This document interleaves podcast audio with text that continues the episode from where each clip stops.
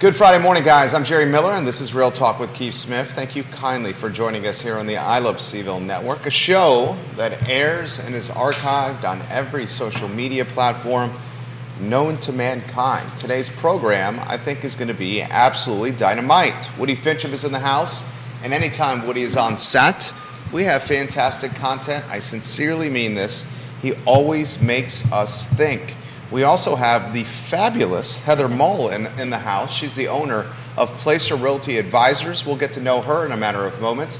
Keith Smith in the house on a Friday, and of course, Judah Wickower keeping us on air and looking sharp. Jerome Powell at Jackson Hole now, literally with a press conference, and he's insinuating some more tightening on the horizon. I'm sure that topic will come up today on the show. Judah, why don't we go to the studio camera and then the four shot and welcome Keith, Heather, and Woody.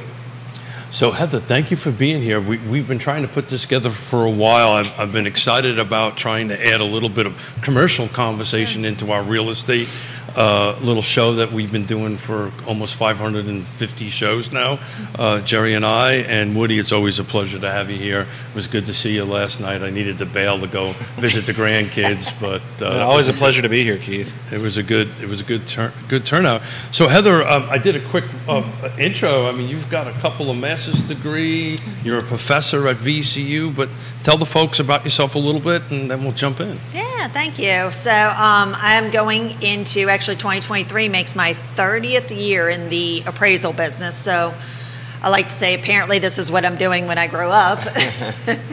um, so, yeah, I do all commercial. I started out in residential, did residential and commercial both for a while, but it's been, gosh, over 15 years since then. So I laid the residential over to Woody. I just concentrate on the commercial and, um, yeah, also um, CCIMs. I do a little bit of sa- sales also, but my main focus is on commercial appraisal and do a lot of just about every property type out there. So. So you focus mostly in Richmond or state of Virginia? Richmond and Virginia, pretty much everywhere in the state except for maybe far southwest. I, I, don't go down towards Bristol very much, but other than that, pretty much all over all over Virginia. Well, I'm going to chime in what Jerry said about what Mr. Powell's talking about here in a mm-hmm. minute, but would you give us a quick intro, brother? Uh, well, I've been here a lot. I think most people watching know me, but uh, we, we uh, our company is Fincham and Associates. We do um, uh, residential, specialize in complex, you know, equestrian estates, hobby farms. Uh, do a little bit of commercial work with Heather. Uh, she's helping me along with getting my um, my credentials to be a commercial appraiser at some point. Uh, but uh, I was going to say, Heather, 30 years. You started what when you were like 11? Five. Did you say five? Five. Oh yeah, good for you. Good, good for you. So look, Jerry kicked it off. You know, I mean, the, the news is the news. Uh, the likelihood of uh, short-term interest rates going up, I think, is pretty high. Talk about that impact on your world and impact on the commercial market because most commercial money is tied to prime. So let's just talk about that a little bit. it, it is, and you know, it, it's interesting. Obviously, been watching this, and I'm watching. You know, soon, soon earlier, soon as you heard, I heard Powell as we were starting, and uh, interest rates, I perked up and just started staring at, at the news. But yeah, you know, generally, once we see the the rates go up, cap rates are going to start start to go up, and we're starting to feel that. Uh, it's it's it's coming. It's already started. Some. Um, you know, it's just in our world, we're tied to any time that Powell speaks, anytime there's an interest rate, because, you know, unfortunately, when in, when interest rates, when cap rates start going up, value, values start coming down. So and cap rates are capitalization rates. Correct, correct, and that's that's that's your you know relationship of the rent to the overall or your NOI to the overall value, and you know those cap rates start. Unfortunately, it's inverse: higher cap rates, the lower the value. So we're we're starting it hasn't overall, and of course, there's pockets. So we haven't seen a huge, huge um, uh, impact here in Vir- Virginia in most most areas yet. And I know some people say, "Well, I know in my area," but um, and a lot of that's because the rents are still continuing to go up. So there's a little bit insulation, and we also had such higher higher rental rates over what the borrowing costs were for so long that there's still a good gap there where it's still profitable. But you know, we're all kind of at some point it's going to hit that you know break even point where they're even, and that's that's when we're wondering when that's going to come. So, so I'm a recovering developer and builder, and I borrowed my money. So when this thing started going like that, is when I got got a little little bit ner- nervous. What class of real estate has the most um, exposure or vulnerability Great right question. now? What do you think? I, I right right now in commercial office is where the most heartburn is. Yeah. Um, Class Office A. class A. class, yeah, Yeah. yeah. Um, And put that in perspective. Why? you know, Because of just- the hybrid movement. It is. It, it is. It's, um, you know, I, I think to a certain extent, and we all know that when we start hearing this in the media, sometimes that causes investors to start to, you know, oh, office is going to go low, uh, go lower in value, so people are starting, and vacancy is going to start to go up, so people start to pull away from that. But um, the hybrid obviously was a was a big thing. It was interesting during COVID, during COVID because the immediate, you know, knee reaction was office is going is just going to be horrible because everybody's working from home, and then we started to feel well. People are getting tired of being trapped with their spouses and their kids. Love them, but they want to get back to the office. So it kind of swung the other way, where no office is going to be okay, and now it's starting to constrict just a little bit more with, well, I think people are only going to be in, you know, two days a week. So now companies are saying, do we really need this big of a floor plan?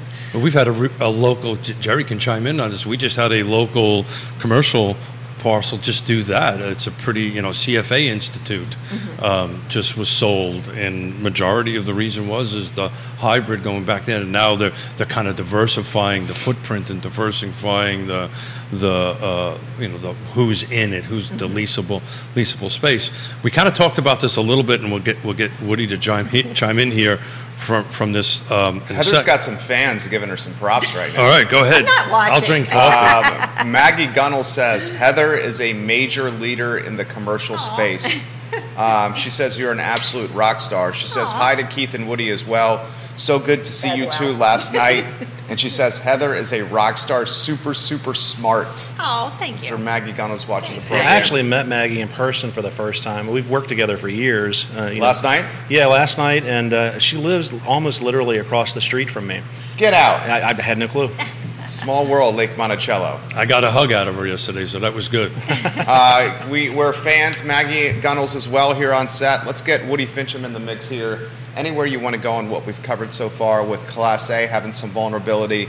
Powell clearly is tightening. You mentioned off air, you would not be surprised if we surpass a 9% number with the 30 year fixed mortgage rates here soon, which is a pretty, Yeah. pretty stiff number there. It is, um, but I, I think it's inevitable that we're heading in that direction. Uh, they've given no sign to us otherwise. I mean, every time the Fed gets together, they're talking about, you know, we're not slowing enough. I'm almost thinking, you know, real estate really is the largest GDP in the country. And I, I'm really thinking that with as long as we have a shortage of inventory and the market's starting to climb, is continuing to climb the way that it has in value, uh, we may actually see the Fed wanting to actually stymie that down a bit, unfortunately. And uh, I don't know. I don't know what that looks like. I mean, no, everybody's looking in their crystal ball now. No one really has an answer for what's It, going on. it's so interesting, and I want to throw this out here. As rates have risen, it's throttled residential inventory. Those of us that have 2.75 mortgages, why are we going to list now? When we're when we're flirting with nine percent, over eight percent in some circumstances here, so it's created value for existing, but it's diminishing value for commercial.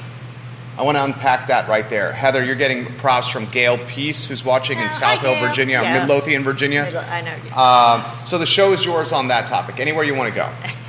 That was a lot, lot in there. Um, yeah, you know, the you know the difference obviously between commercial and you know residential that Woody does is so much of what I do is tied to rents. So as long as those rents are still continuing to climb, you know, there's still that there's still obviously still value um, in the in commercial. What happens though is when we start seeing higher vacancy rates and higher vacancy, as we know from Econ One, higher vacancy. There's more availability, more supply, so those rates are going to start to, you know, so, our landlords are going to have to be more competitive. So those rents are starting to go down, and that's when you're really you know, really seeing it. Um, you know, we talked about office. Obviously, there's still some pockets. There, I don't want to say pockets of property types that are still really good in demand, like industrial, um, Yeah. flex properties. I, yeah, I mentioned I do some commercial sales. I have way more buyers out there for than sellers for industrial. I, I wish I could, you know, find industrial to sell all day long. They are still wanting it, and I'm not to say they don't care about the rates, but it didn't slow them down. At some point, of course, everybody will care about the rates, but so far, it's just industrials in so much demand. People need place mainly for warehousing. People need place to store goods. Well, I think I think COVID taught us a little bit about the the the uh, chain, the supply chain. Oh yeah, You know, when uh, I was in business school, the, the the whole deal was on. We want to do on demand, and I think COVID really they really stopped that. I mean, you've got to have some inventory on the shelves, or else you, you get what, what COVID gave us. I mean, I don't know appliances for the longest time you couldn't get them, and when they came back, they were so expensive that you really don't want to buy them then. Executive office space seems to have some tailwinds here. Um, we have a fair amount of it here in this building, and I've noticed um, with the folks that are showing interest in, you know, now we're full, but what we had availability wise, it was folks dropping down the class ladder, looking for um, hybrid flexibility. They still needed that spot to meet the client and put on a, sh- a good show, um, but did not need it full time for 40, 50 hours of in person work. Sure. Anywhere you want to go on that? Yeah, no, that's the trends that, that we definitely be, been seeing, and um, you know, squeezing that floor plan down from whatever they had before, where there was you know, 2,500 or 5,000 square feet, down to just you know, in some cases they just only need a hundred square foot office, and a lot, you know, a lot of what we see is they they want the individual office and then just access to a conference room. So if they need to have a conference with you know six, seven people, or even three or four, they have access to a conference room, but they don't. All, they don't necessarily want it in their floor plan to have to pay for it because on a daily basis, it's usually something they're not using.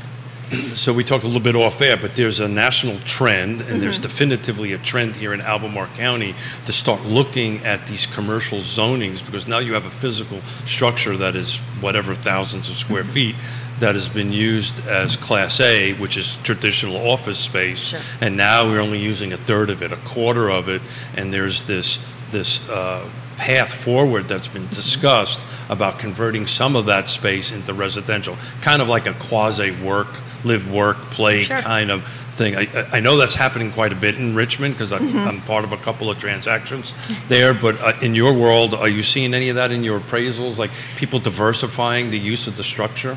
Yeah, and you know it's it's interesting with commercial and residential because even though I say I don't appraise residential, I appraise single family residence residential, but we always still have to be aware of what's going on in that world in order to because it, it influences commercial just like in residential is influenced by commercial. One of the biggest things obviously is the home-based office that so many more are now demanding in their residential. But yeah going back to the commercial i mean it, it's interesting about res- residential because even no matter what the interest rates do people still need housing.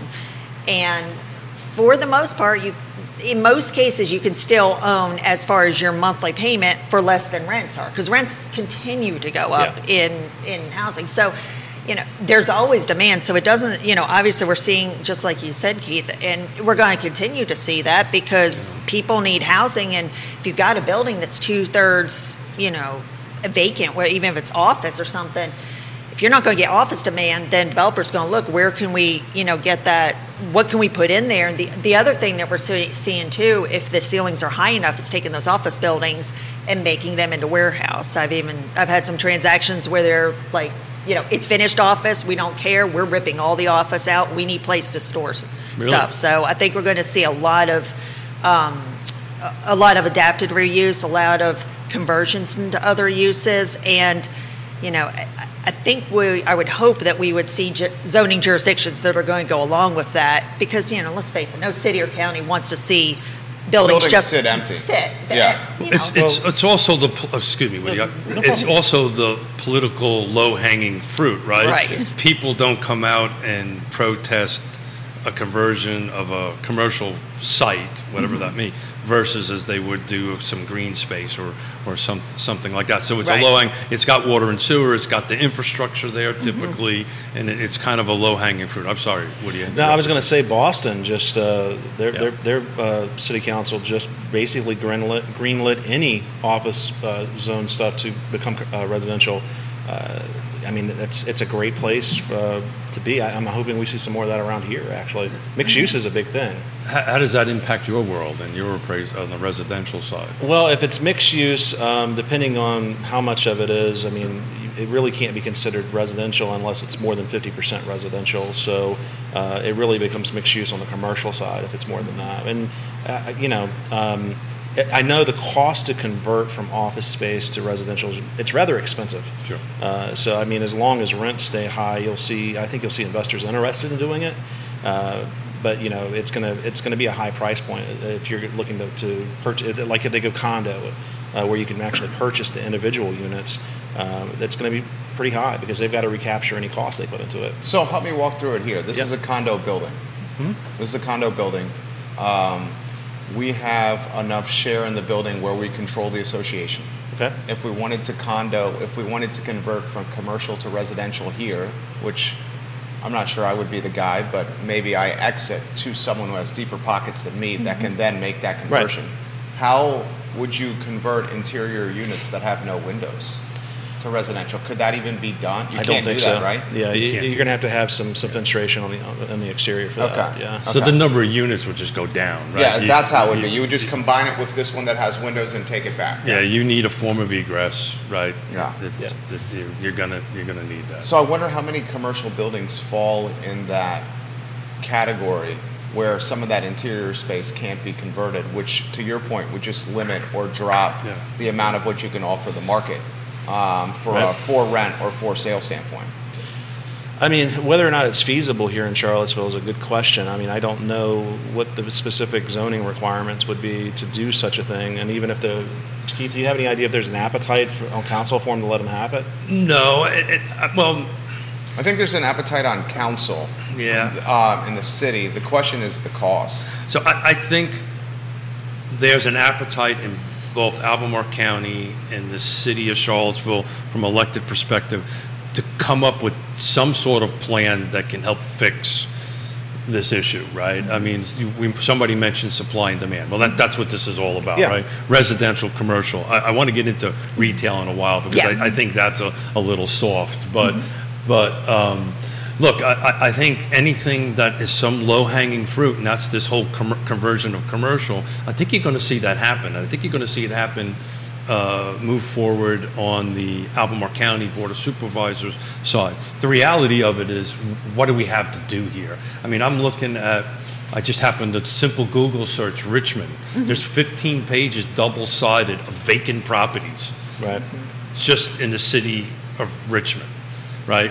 And I did a quick look at it, and some of it is industrial, some of it is commercial. There's some great opportunities in Richmond. Uh, uh, we just helped our door to buy over on the West End, which Nice. is right next to um, Scott's Addition, which is blowing up Oh, yeah. over Yeah, there. that. Well, that's what's happening. They're buying up all these old industrial that's been decades sitting there, and they're now converting them. Stanley Martin Homes, one of the great sponsors of this this program of what we do here, um, is doing that. They're they're buying up some old, fallen down industrial commercial parcels, and they're converting it. It's becoming this little hub.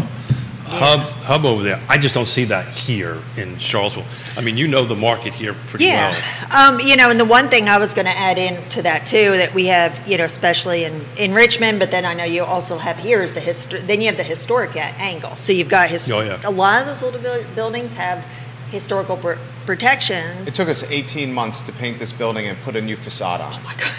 Literally for going through the approval process. Oh wow. And this is an is this an historical? Oh yeah, this is historic. So, yeah. okay, so- 18 Is there, months. Is there a Passati's been on it? It was, uh, I we used Formwork. Robert and Cecilia at Formwork to do this for us, so I don't know the exact details. But it, we had to put that new awning on, and the paint literally had to go to three or four different. Would that be BAR? Uh, in the city, it's BAR. In in Albemarle County, I think it's A, ARB. Yeah. But, So City the, BR. The color or Color. the paint con. so it, it's the Architectural Review Board. Right, Yeah. but they, they were looking. They were concerned with the color, right? Color and the awning. Yeah. Well, he's got two things going on. He's got Gotcha. that plus the historical Well, and overlay. Keith, r- you would know better than anybody sitting at the table, but when I was at the assessor's office, I recall us losing Cracker Barrel because they didn't want a front porch in the particular part of Albemarle where Yeah. they wanted to build it, and that's like their whole. You can't have Yeah. a Cracker Barrel without a front porch. Right. I know. I bought a few rocking chairs. Yeah, where you can put your I know. rocking chairs.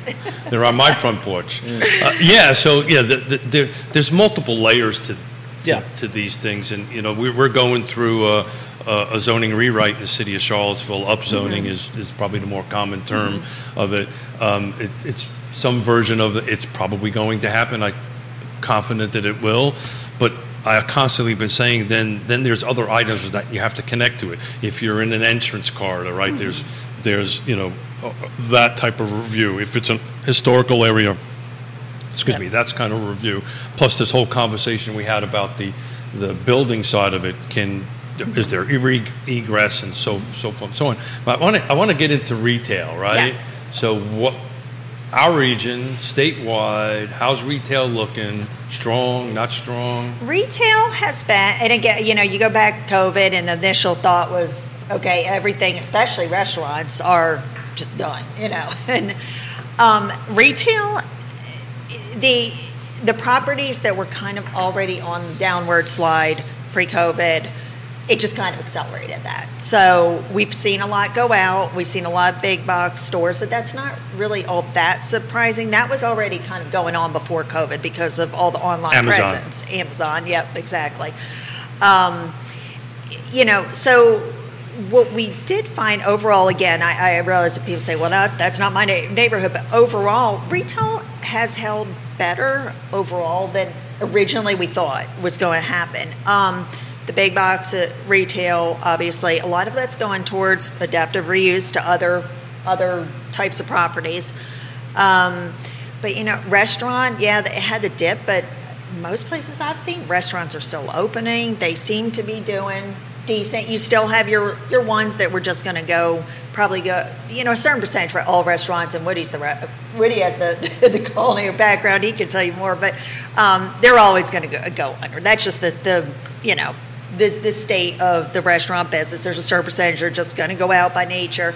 Um, but they have not seemed to be as high as originally we thought. Um, you know, any kind of retail shopping center that is grocery store anchored uh, tends to always tends to do good.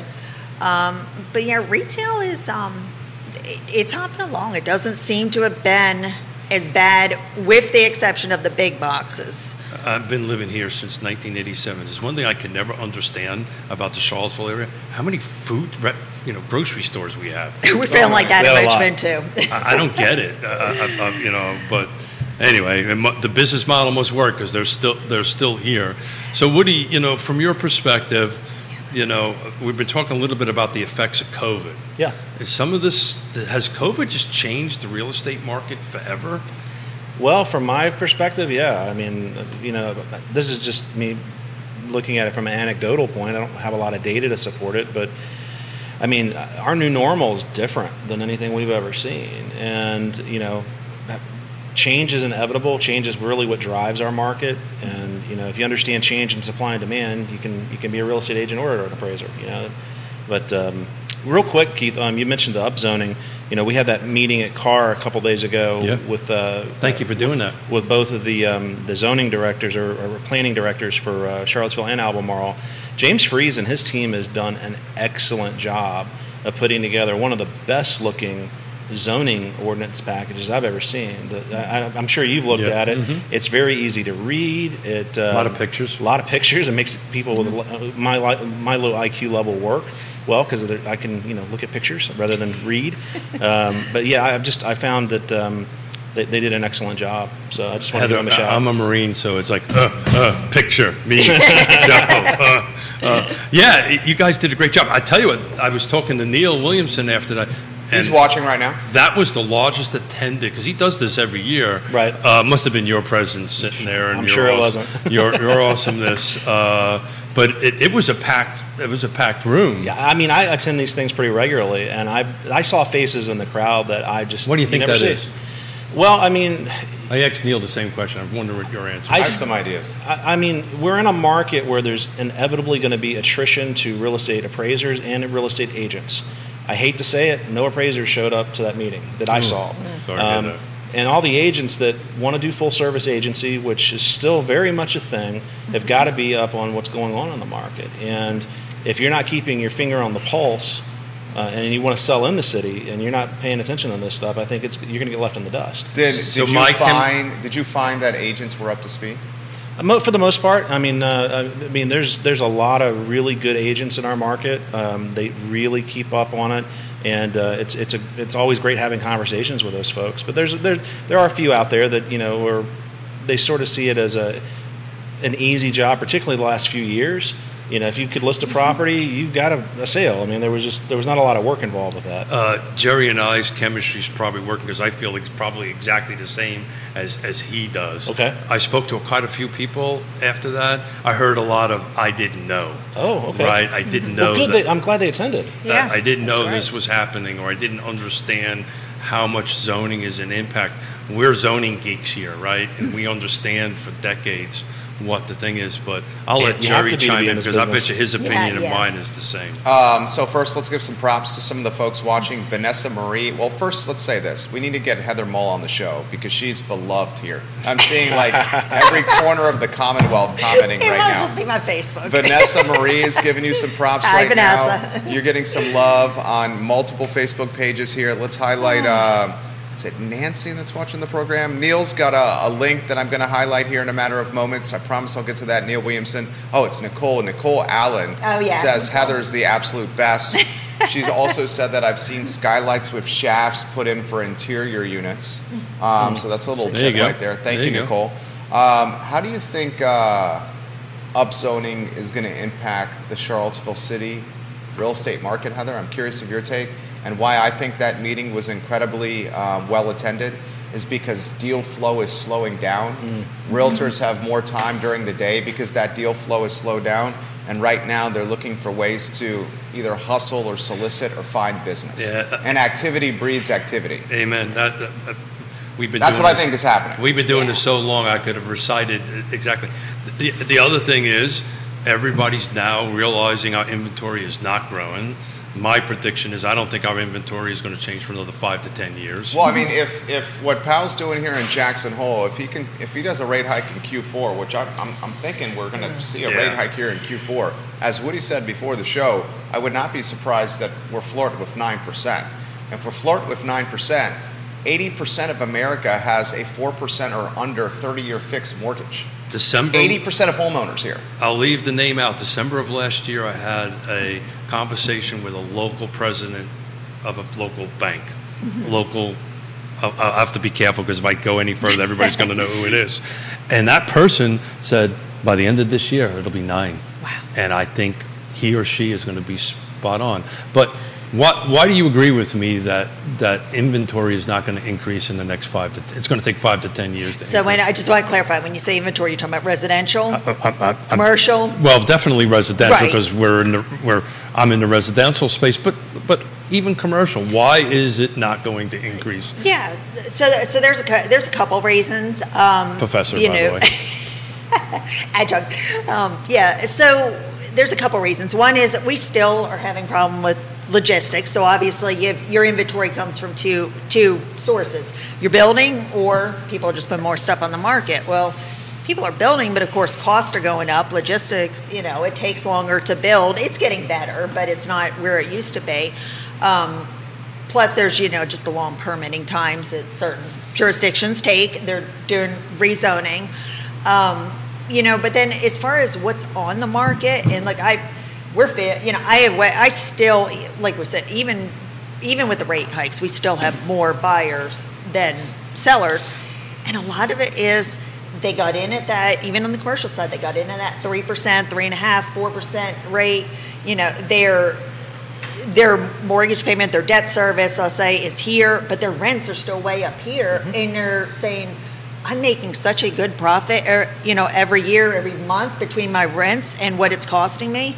Why sell? But- what, where else am I going to put my money? But And- the big difference between commercial and residential, and I got a text yesterday from somebody wanting me to talk about 40 year mortgages. And I think said, I'd already owned the I said, I don't know if I want to talk about that right now. But typically, 40 year mortgage is right there in the same basket as uh, financing a car over 10 years. there you Yeah. go. You Yep. don't do it. Yeah, yeah. Don't do it, I- people. yeah, I, I, I've danced around that that topic. But the typical length of a commercial purchase loan is not 30 years. right, that's it. So, so they are going to be Exactly. coming up against refis pretty darn Right. quickly. And what impact is that going to have? So that and that was good. That's where I figured you were going. So most, uh, you know, most of the notes, we'll say on average around five years, Yep. and they have to refinance. Um, so yeah, that's if we figure we had this big boom of purchase, you know, with low low interest rates, 2020, 2021, you know, into 2022. So now we're looking at 2025, 2026, and I think exact you're exactly you know hit the nail on the head when you said five years because that's when okay now investors are going to have to make the decision even if my property appraises for what I need and that's another you know another um, road to go down if I have to refinance at eight nine percent instead of three percent have the rate have the rental rate stayed where I can still make a profit Yeah.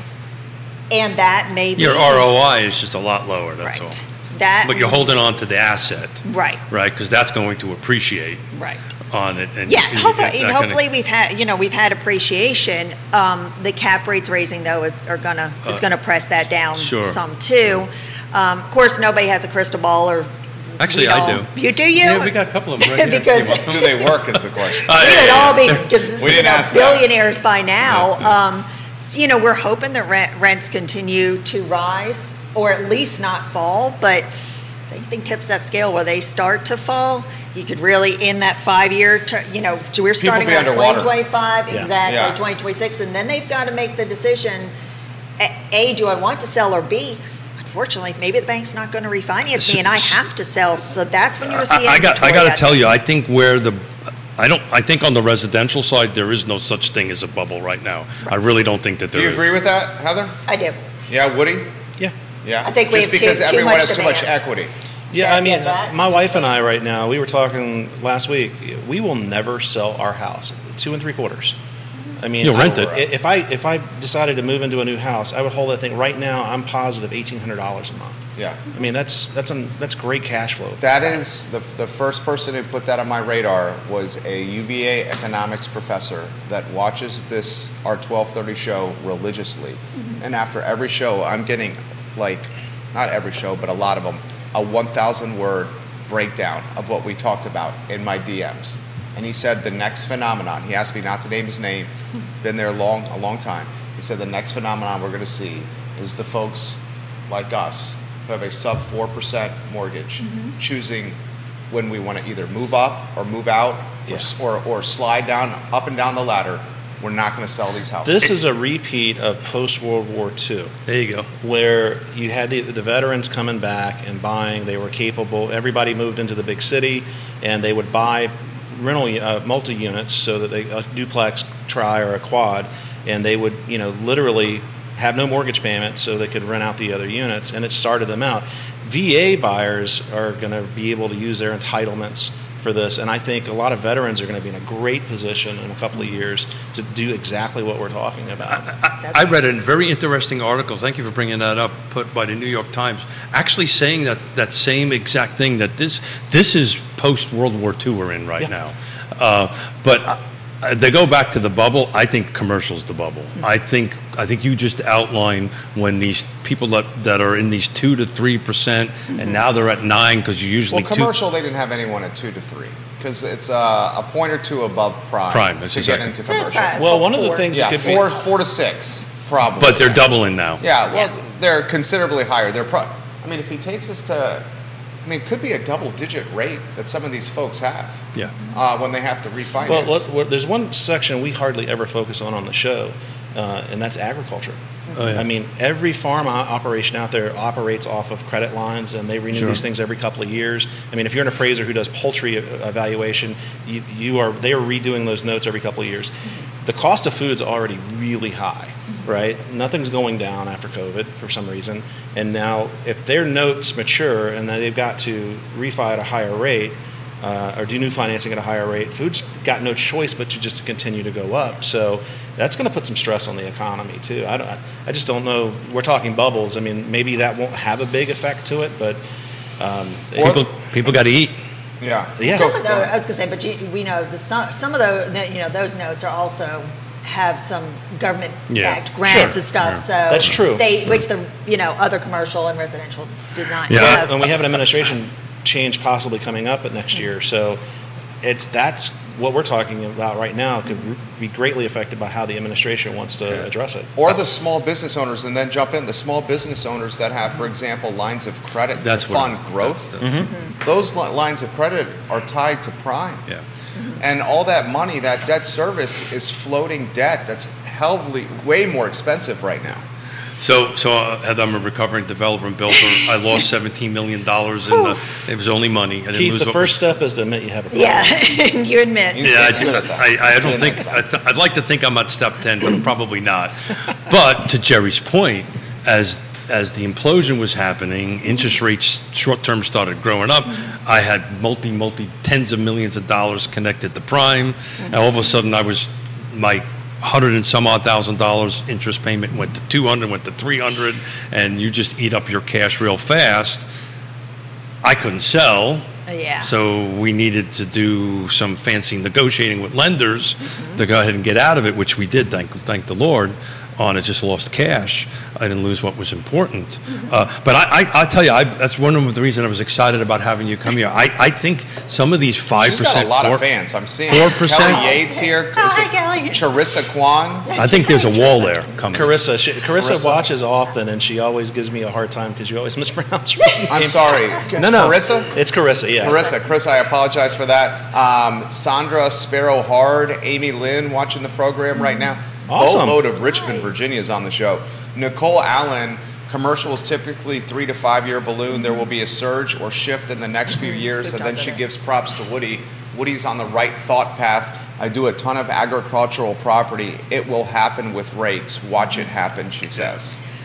I was, going to jump in and say I really need you to guest speak in one of my classes. When Sure. I when I go, I'm not teaching that right now this semester because it's you know adjunct on demand. But whenever I teach, whether it's my real estate principles or appraisal, one of the first, then these are like ju- junior, senior level usually, um, undergraduate undergraduate. Um, uh, students. So one of the first questions I ask is, "What do you want to do in real estate? You're in a real estate program. Yep. What do you want to do?"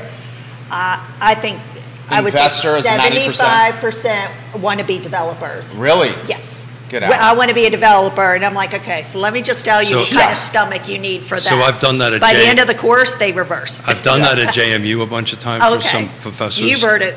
Yeah. Uh, I, yeah, and then I tell my story, and then you watch everybody's eyes go. "Roop." That's why I said by the end of the semester, they're usually no, I don't. I But only look, want to it, be it, it, it, uh, it, I'll say this. I've said this. It was one of the best things that ever happened to me. Mm-hmm. I got to spend time with my family, and, and and I get to do this. I wouldn't be doing this with Jerry every three days a week if if that didn't happen. What So I is love it. the uh, you know headspace of some of your juniors and seniors that are about to get into the labor market when it comes to home ownership? I found the mentality for say Gen Zers and younger, Mm-hmm. they're they're almost of the mindset that home ownership is not going to be tangible for them, yeah, which is kind of sad.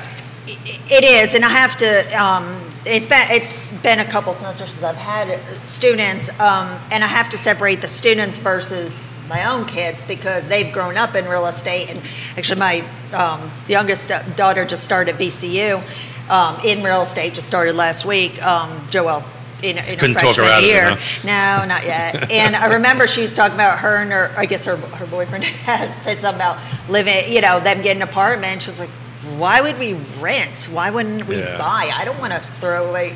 But that's the that's because she grew up in our house. In our She house, learned from you. She hears it. You know, my my daughter who is it's, you mentioned VA. Um, my daughter's Army ROTC. She just graduated. Um, is just waiting to go off to her specialized training. She graduated from college. Tell her thank you for her service. Thank you, thank you. Um, Killer bass player, by the way. yeah, she she loves music, loves her her bass. Um, but she graduated from Embry Riddle in Daytona Beach, Florida. So um, you know, she immediately she's she's home for a few months, so she goes off to train. But then she's looking at what she's doing next, and she's like, "Mom, I need to know how can I use my VA." Sure. And you know, we immediately started looking at that, and I was like, "You get a duplex or a triplex, let them pay." You know, pay your rent, and you know. So we're already, we're already with these these kids in the house, so we're already talking about that. But it is different than I hear from other people, their you know, other students their age just don't seem to be interested. Of course, you know, other kids our age also aren't even interested in getting a driver's license, which is so foreign Yeah, it's to me. so weird. Have you seen Different. that? Yeah, yeah. Well, I grew up in New York City, so I, you know, you hopped on a bus Yeah, and went to the Yeah, I can see it in a city, but like in a, a rural area like we have here, I'm like, well, I guess they just think we're going to show for them. We're, we're their personal Uber drivers forever. I'm So, like, no. so Woody, uh, the, staying on this five to ten year before we, I think, the ship is going to get righted on in, inventory. You know, uh, a do you do you think the same way? And b, what do you see out there in your little tool tool belt there that we can help fix this a little bit from your perspective? Well, I mean, the market's going to do what the market does. I don't know that we can fix it. Um, I mean, uh, I think the only adjustment we're going to see is if we have an, a major economic event nationally, uh, which is possible. I mean, there's, and I don't want to talk politics at all, but with the way the country's going right now, we might see something. And there's an election on the horizon. Yeah, it's it's getting crazier every day out there. Yeah. So if we have a major shift at the national national level, that could really impact things. Charlottesville's been very um, insulated to a lot of that because you know we've got the university and the hospital systems here, uh, and all of that. So as long as those uh, sectors continue to grow, uh, which I don't see anything that's going to shift that, uh, you know, because NGIC's DoD funding and then and um, that's also psyops too. So they're um, they get funding from that part of the government too. But you know the universities continuing to grow. They're projecting to grow a bunch over the next 20 years. So I, I just don't see it. And with it being the flagship public school for the uh, for the Commonwealth, I mean it, it, it doesn't shrink. I mean has their attendance ever shrank? No, I think we're going to have six to ten thousand incremental residents to the Charlottesville Albemarle area in the next five to ten years minimum. And these will be with six-figured salaries. With the birth of the data science school, Yep. the Biotech Institute, and UVA's commitment to expanding enrollment. Plus, I don't think we really understand the impact of Albemarle County dropping $58 million of taxpayer dollars to acquire 462 acres in northern Albemarle to build that defense campus for Right. the defense sector. I think we'll see a lot of businesses birth from that ecosystem. And I'm going to add reality to that. Um, I'm the chairman of the Piedmont Community Land Trust. We're looking for an executive director. It's a six-figure job. There you go. Uh, Uh, I don't uh, think I don't think they can pay Heather enough for that. I, I, one. yeah, no. I know Yeah. you know how much how much I'm, I'm traveling. yeah. to She has no conferences, time for like that anyway. Twelve time twelve flights a year. I don't Yeah. know how I would. I look at all the stuff she volunteers for, and I get weary looking at it. I mean, it, she's all over the place all the time. That's great. Keeps you busy. But our applicant pool is like in very low, low, low, low, Really? low, No low, low. kidding. sig- And the number one reason is the cost of living here. Why don't we throw this? What do you think the average median household income, according to HUD, is for this area? This may shock you. Median household income, HUD-backed statistic It's, for it's this higher area. than Miami's. really. I don't know Miami's. Well, with that cocaine market down Over. there, you figure it'd be more. It's kind of gone off a little bit. Cocaine business a little bit. 123,300 For me, wow. So for those that, Central Virginia. Yeah. So I was on a Zoom call with people from all over the country because I'm doing a little bit of speaking. Isn't in that bananas? September. That's high. Yes. Miami's in the in the in the 80s, Wow. uh, and that's as Jerry outlined. It's it's it's the high paying. Where was job. Nova at? Excuse me. Where was Nova? Did they mention? Northern Virginia. Uh, yeah, I, I could. If somebody wants to do that, I can find out. If somebody wants to check, I chat, was just curious, I, I just could. curious. I, I, could. mean, I would imagine Northern Virginia is higher than the 123.3. yeah, I but think it was like 190 something. It's just it's extremely high for Central Virginia, but it just shows you the impact that the University of Virginia has here. Yeah. Yeah. Um, I'm curious of your thoughts on the because it's a great topic for a talk show on how upzoning, where loosening um, zoning restrictions and encouraging either granny flats or ADUs in the backyard or or, or density with apartments in certain certain districts, how you could, how that may or may not impact pricing and values once it's truly implemented. Yeah, um, you know, just like, kind of like we talked earlier, anytime you put more supply, you know, into the, um, you know, into the market, I mean, it's obviously, you know, going to help with that demand, that demand that's needed. Um, and I think it's, I mean, I think it's, I think it's probably coming because we just are running out of resources for, for, for inventory. So, um, you know, it's it's it's so hard to hard to say. You would think that it would help regulate the prices the more that you're putting into the. Um, it's such a low question because you would think that okay, well, it's going to make the prices a little more reasonable. But then, just like you said, with the population that's incoming, it becomes, can we do that fast enough? And it's a balance because you also don't want to adversely impact. I mean, there's a reason we have zoning, but zoning can be, you know. Oh, love-hate don't get me thing. started on zoning. I know. I spend a lot of time reading um, reading zoning codes. You know, so it's like you don't want to tip it where it's you're doing something adversely affecting us. You know, Values. values Yeah. in certain neighborhoods Right. and what. That's but you also, you know, you need to put more inventory. You got a lot of folks positioning land for sale Mm-hmm. um, at premium prices, Mm-hmm. and in the copy of the listing, they're saying once zoning is approved, you can do this. So we're going to list this land for considerably more than its value today. I've had two speculative investors buy Yeah. property recently that we were doing the appraisal work for, and that's exactly what they're doing. I- I'm also hearing for the first time people wanting to move out of the city because of that. I've got two clients. I think they're going to be we're live- sprinting to HOA neighborhoods in Albemarle County Uh, to maintain quality of life for fear of density and what that could do for congestion, parking, vehicles in the road, in front of their houses. That's going to just drive pricing up even more in those HOAs. 100%. The way that the zoning that they're doing it, I think, is going to it's they're trying to get the private market to be a solution, which I always applaud private market solutions, but it's going to trickle in inventory, and I think all it's going to do is give steroids to pricing going up. I thousand percent agree with you. So Arlington, uh, Washington, Alexandria, DC, VA, Maryland, HUD Metro, medium fam- family income, 152, 100. It's not that far apart. Not Not that far that far apart. Not- Yeah. So Not is. Char- is Charlottesville, Central Virginia, number two in the Commonwealth? Uh, uh, as far as cost of living goes, it's always been the case. Yeah. Charlottesville area has always been number two to um, to that. Northern Virginia. Yeah. Somebody, let's see what Richmond is since you were. Our, I'd say Richmond's below 100. If I think- put the over under at Last- I believe it is. I Yeah. also looked. Um, how is the Richmond market doing that you're seeing, Heather? It, it is um, continuing. It You is- throwing stuff at I Woody? am. Sorry about that. No problem. Yeah, it's con- it's continuing to um, you know move along. It um, again, Richmond market it's so loaded because you've got different type, different different sectors of um, commercial, and then of course the re- residential. Um, you know, we have we have a second house. We have it on the on the mar- on the market. We just put on the market just because we're looking to do some other stuff, and you know, over and we're in the western part, we're in Chesterfield County, still seeing multiple offers, still seeing not in every case. It's definitely slowed down. I'm not saying that, but um, you know, stuff selling at 100 percent of price or above. Um, you know, when I, I mentioned I sold some uh, warehouse this year and uh, both of them had multiple offers. And I'm over here going, I do commercial. We don't deal with multiple yeah, yeah, yeah, offers. I'm That's calling broker, common- going, how do I? this is different. This is a new world for me. sure. Um, yeah, so that's still. I, you know what's interesting about Richmond, and you started to hint on it, is going out of the city. And Oh, I was going to say what we're seeing a lot, what I'm seeing a lot more ba- locally and in the appraisal business is a lot of interest in a little bit more rural areas. Um, one because people are, and this is on commercial and residential, people are able to work from home. So post COVID, they're like, why do I want to, you know, sit in my small house paying double what I could get, you know, twice as much house and some land for in, Yep. you know, out in the county.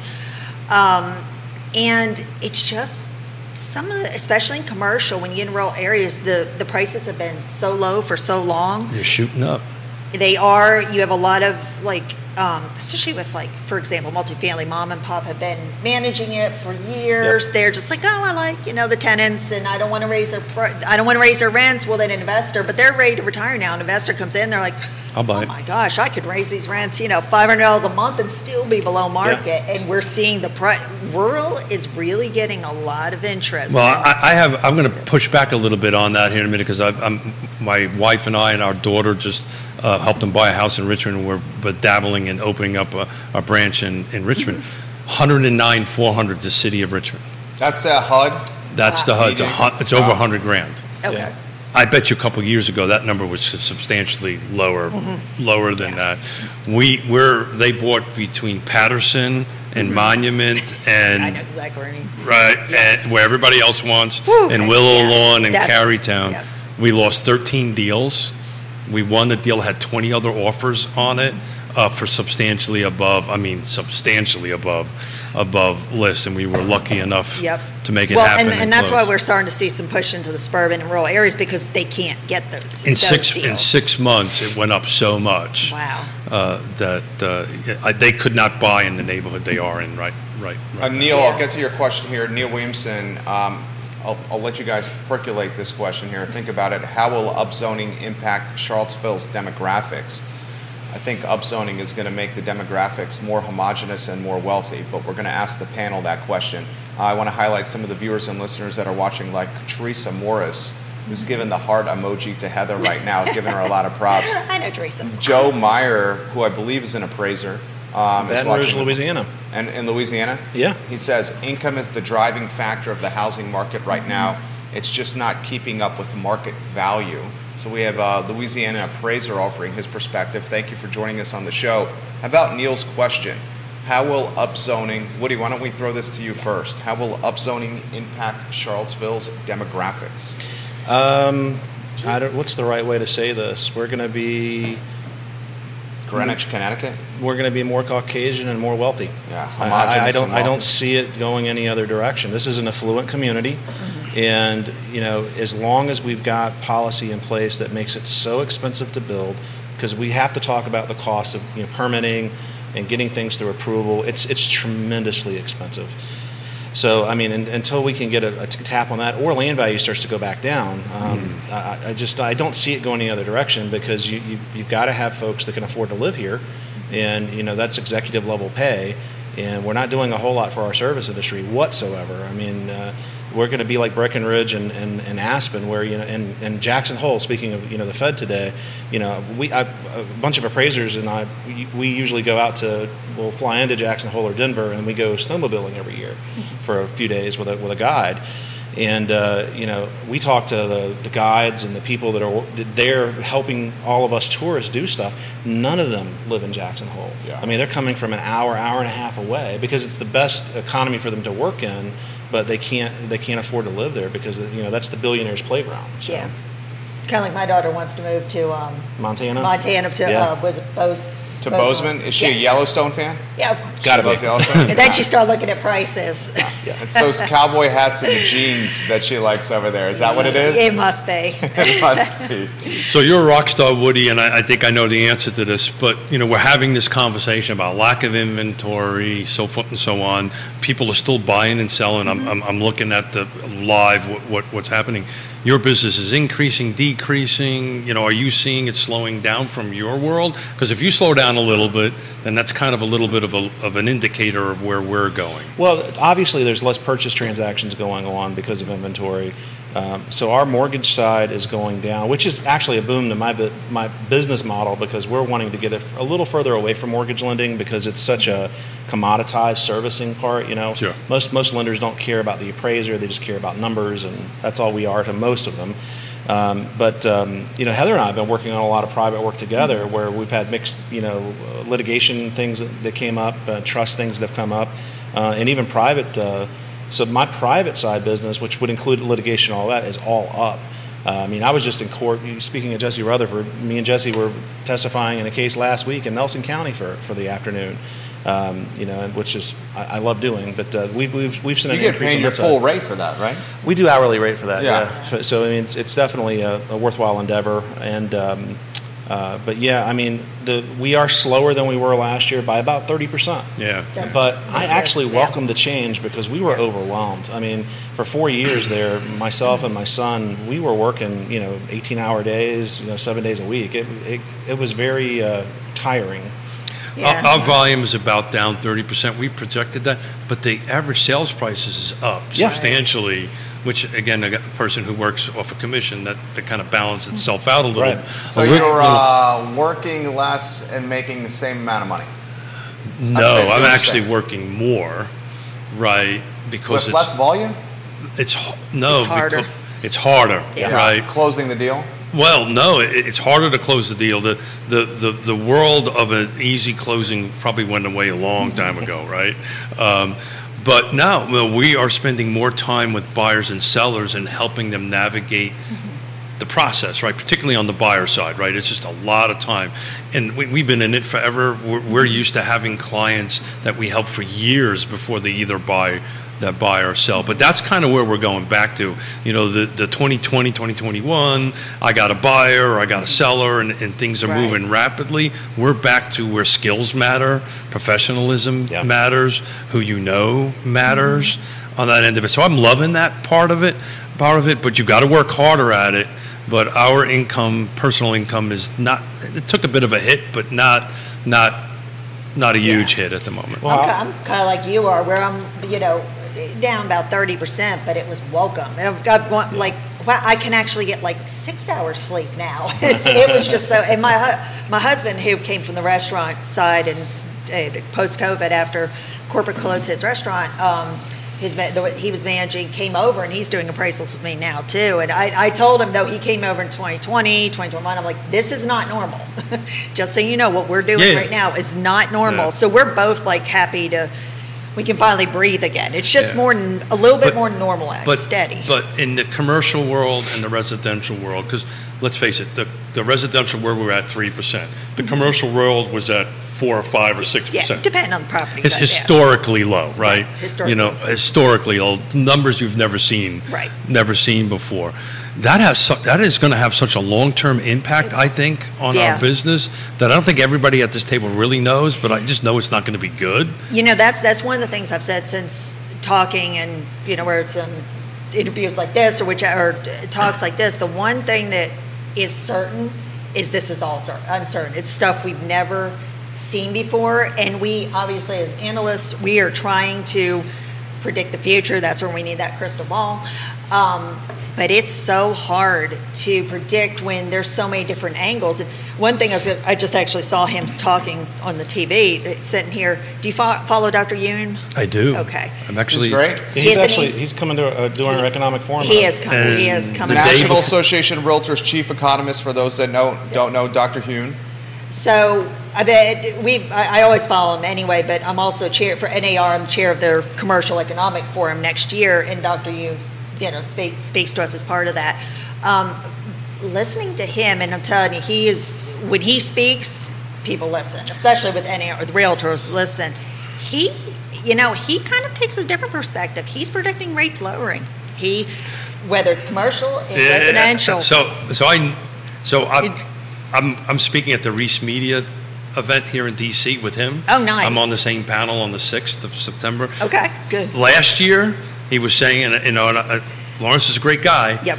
Um, he was saying interest rates would not go over this amount. I- I know. Four I percent. remember hearing him last So, so, and I'm, and, and he's a straight up. He's admitted he made a made a mistake. There were certain things that go in there. Everybody's going to listen to him closely. I mean, the lead headline on CNBC right now, now that Jackson Hole and Powell's done, this is literally the headline on CNBC. Fed Chair Powell calls inflation too high and warns that we are prepared for more rate hikes. yeah. Yeah, th- What, what's interesting is Dr. Dr. Yun doesn't te- doesn't really give his opinion as far as I think the government's doing this Yeah, wrong yeah. or something like that. Yeah. First time though, earlier this this year, we were at, in D.C. at um, NAR in May. He actually said they are making a mistake by continuing to rise, and we were all like, "Wow!" He gave. And he's starting. he to, he's said- starting to be a little bit more aggressive. I we've no, I've noticed about that. that. But you know, the thing is, whether he's right or wrong, the realtors in the room Listen listen, and Right. react based on what he's saying, whether it's right or wrong. Oh, he has a big microphone, and as far as economics go with with, with property. Um, but I mean, he's also working for the largest you know sales trade organization in the world. He has to be a little rose-colored glass to do what he does for a living, and I respect him. I think he's one of the best economists out there. Super smart. But you know, he's also only he's limited to the data that's in front of him, Mm-hmm. and no one's certain about where this market is going. Do you- Well, and that's why I said that even listening to, you know, what he's predicted, and the only certain thing is it's uncertain. We Absolutely. Don't, we, we're trying the best we can to make these predictions, but Do you this listen to different. Dr. Lisa Sturtevant at all? Yes. Yeah. Yeah. I was. I was actually um, chaired the VAR Yeah, mhm, Economic Committee last year, and Dr. Sturtevant before she went to, I think she's with Bright Bright, now. She's now. with Bright now. She was over there. She was kind of like my right hand. Yeah, I, I- Person. I- she's very direct. Yes, she is. She's very direct, and will tell you what's what's on on. Well, she on- studies on- the dismal science. I mean, it's Yeah. you, know, you have to be. So, so just a little positive news, right? Yeah. This uh, last week, so I keep a track seven days going back in our footprint. This is residential now, and our footprint. Th- this Friday last week, there was 46 new homes that came on the market. So this is a six jurisdiction area from where we're sitting: Charlottesville, Albemarle, Fluvanna, Nelson, Greene, and Louisa County. We're up to 68 now. so more, more. So we, we just picked up a substantial. You're you guys are smart. You can figure out what the percentage is on that real quick. But we picked up from 46 to 68. Now the pendings are flat. Last week we had 55. we're now 52, so we're just a little bit low.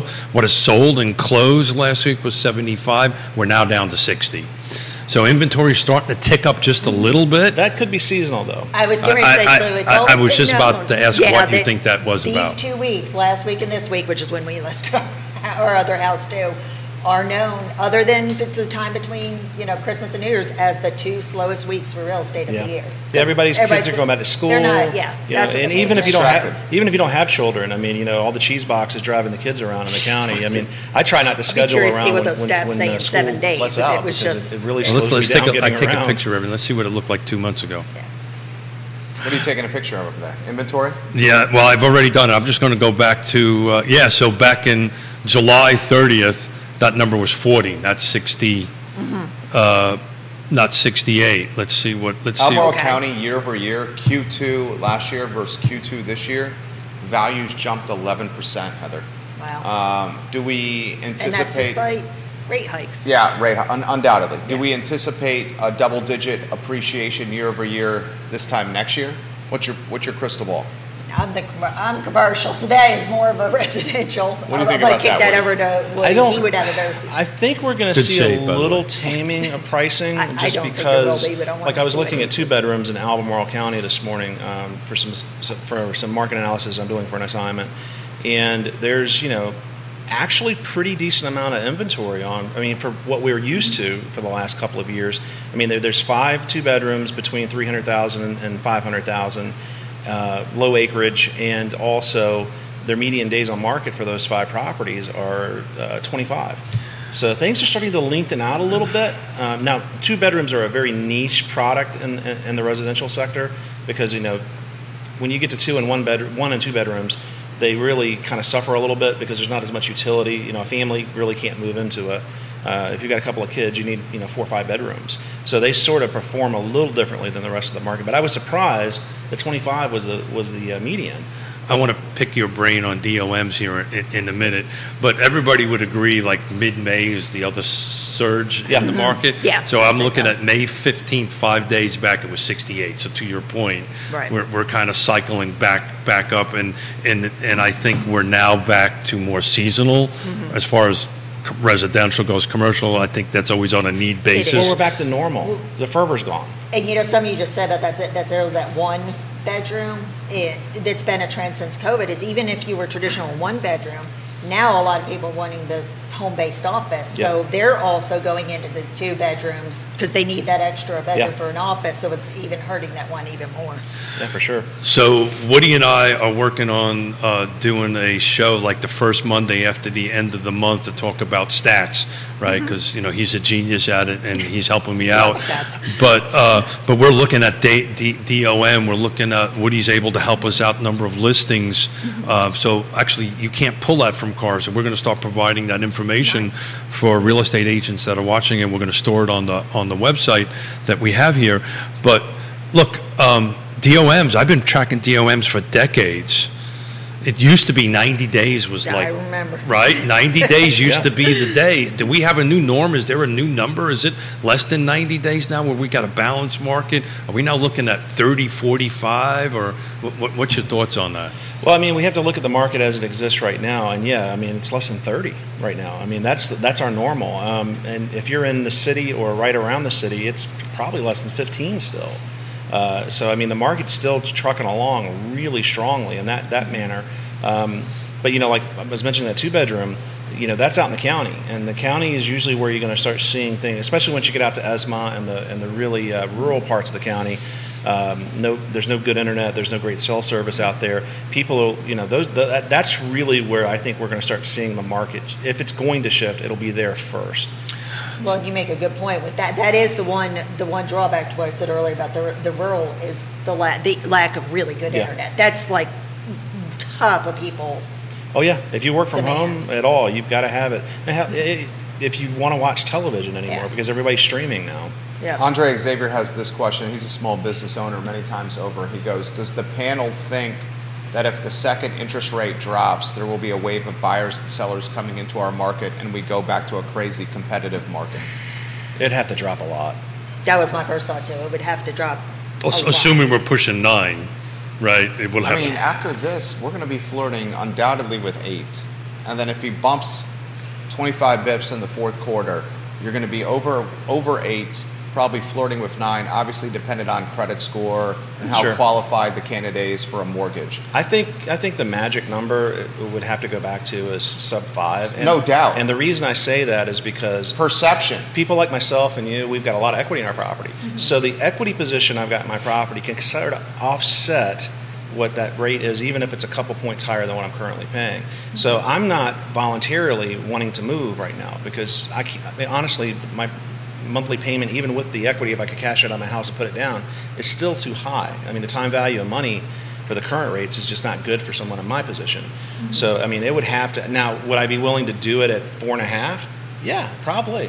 Because if my wife really wanted to move somewhere, I'm going to make her happy and we're going to move. But, uh, but And yeah. you're going to do it with a bag with hundreds of thousands of dollars in it yeah, yeah, to help offset the fact that you 2x your rate. yeah. I was uh, reading an article this morning, I believe it was Inman, um, that they said uh, of the federally backed loans, almost 90% have a sub five mortgage rate. Wow. Well, no, the, the stat is 80% of American homeowners have a rate sub 4%.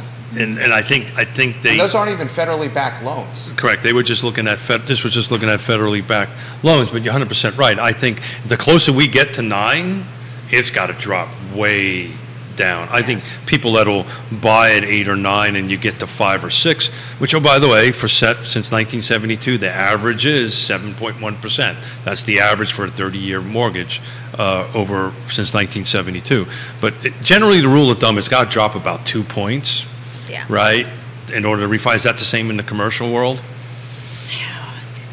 Yes and no. I mean, it's so dependent on a lot of other factors, such as the income, the rents, and Sure.